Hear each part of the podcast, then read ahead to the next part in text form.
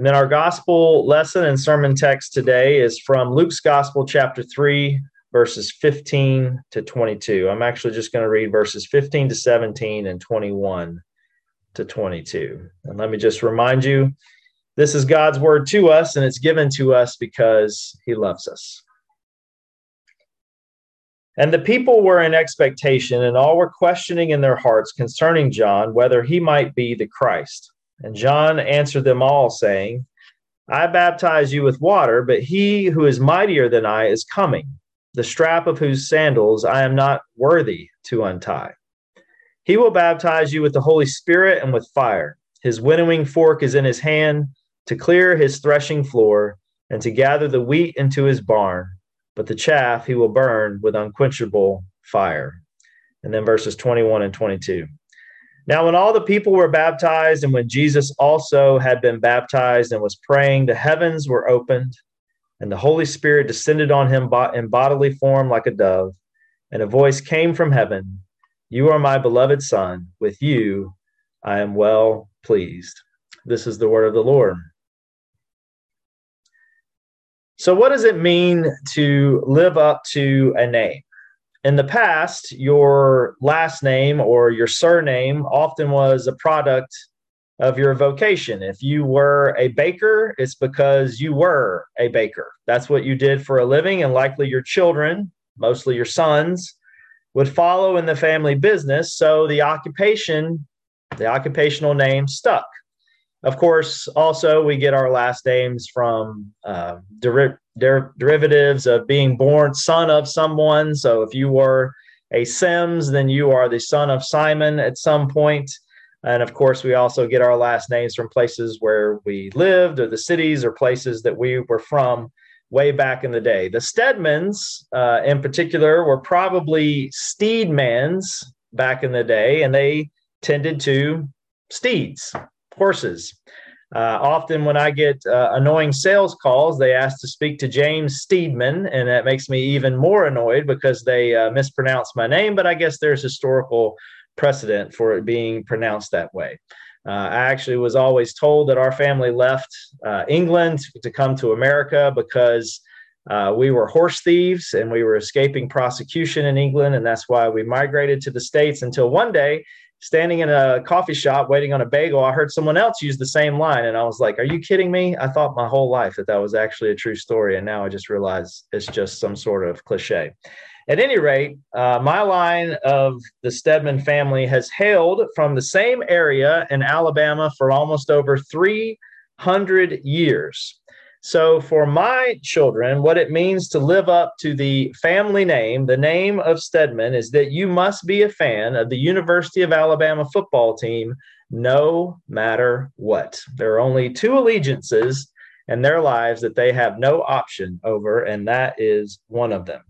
So, perhaps now living up to your name means more to live up to a reputation since we don't always know the origins of our names or follow their historical occupational associations. For instance, Charles Miller doesn't mill wood, he actually makes films.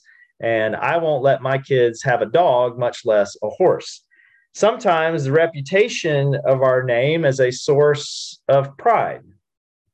Sometimes it can be a source of shame sometimes living up to our name feels like an honor and a privilege, and other times it feels like a burden or a standard set entirely too high. So, what does it mean to live up to a name? The season of Epiphany is about looking for the light that is coming into the world and living in that light. In some ways, it's about living up to a name because Epiphany is reflecting on the story of how the mission of God's people in the Old Testament was to reflect that light, to reflect the glory of God to the world, and how they, the ones who bore the name of God, how they failed to live up to that name, how they failed to carry out their occupation of being a of being blessed in order to be a blessing to all the world. But even though they failed to live up to that name, Epiphany is the story of God's light still coming into the world. It's the story of the Magi from the east traveling to follow God's light until they find a child named Jesus of Nazareth in Galilee and worship him as the light who was to come. The story of John the Baptist living up to the expectations of the name that is given to him to prepare the way for this light to be made manifest. Epiphany is the story of Jesus being manifested to the world as the Word, as the light, as the life, as King, as Savior, as Lamb of God.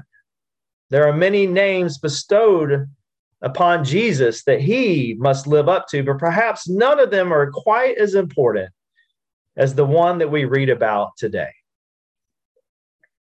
Now, when all the people were baptized, and when Jesus also had been baptized and was praying, the heavens were opened, and the Holy Spirit descended on him in bodily form like a dove, and a voice came from heaven You are my beloved Son.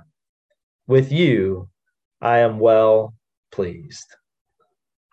You are my beloved.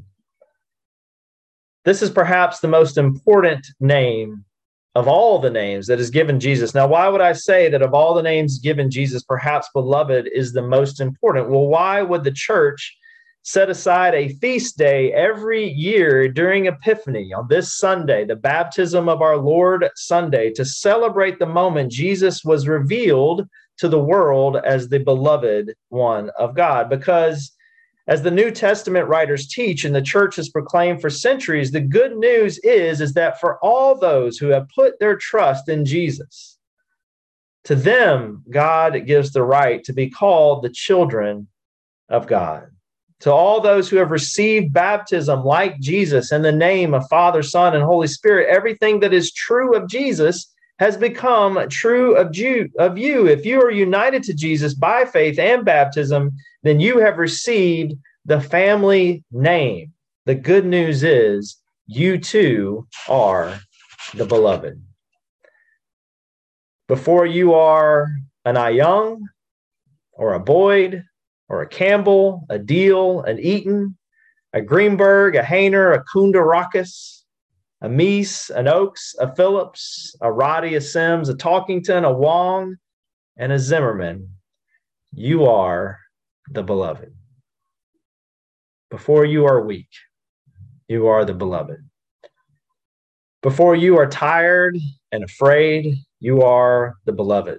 Before you are exhausted and sick of this pandemic, you are the beloved. Before you are a sinner, you are the beloved. Before you are ashamed, you are the beloved. You must celebrate that what was revealed of Jesus has also been revealed of you, of who you are. As the writer Caryll Houselander says, the Holy Spirit is descending upon Christ, and through him the Spirit descends upon the whole world. The water flowing from the hand of John the Baptist inaugurates the season of God's great favor. The secret life of Advent is made manifest. The celebration of Christmas is fulfilled. The Epiphany light now shines before the face of every nation.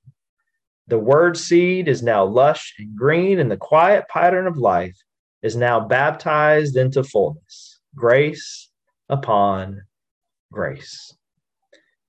Friends, God's fundal, fundamental disposition over you and Jesus is that you are beloved sons and beloved daughters of God in whom he is well pleased. That is your fundamental identity. That is God's fundamental disposition towards you. God is not just putting up with you, God is not just sort of tolerating you. You are his beloved.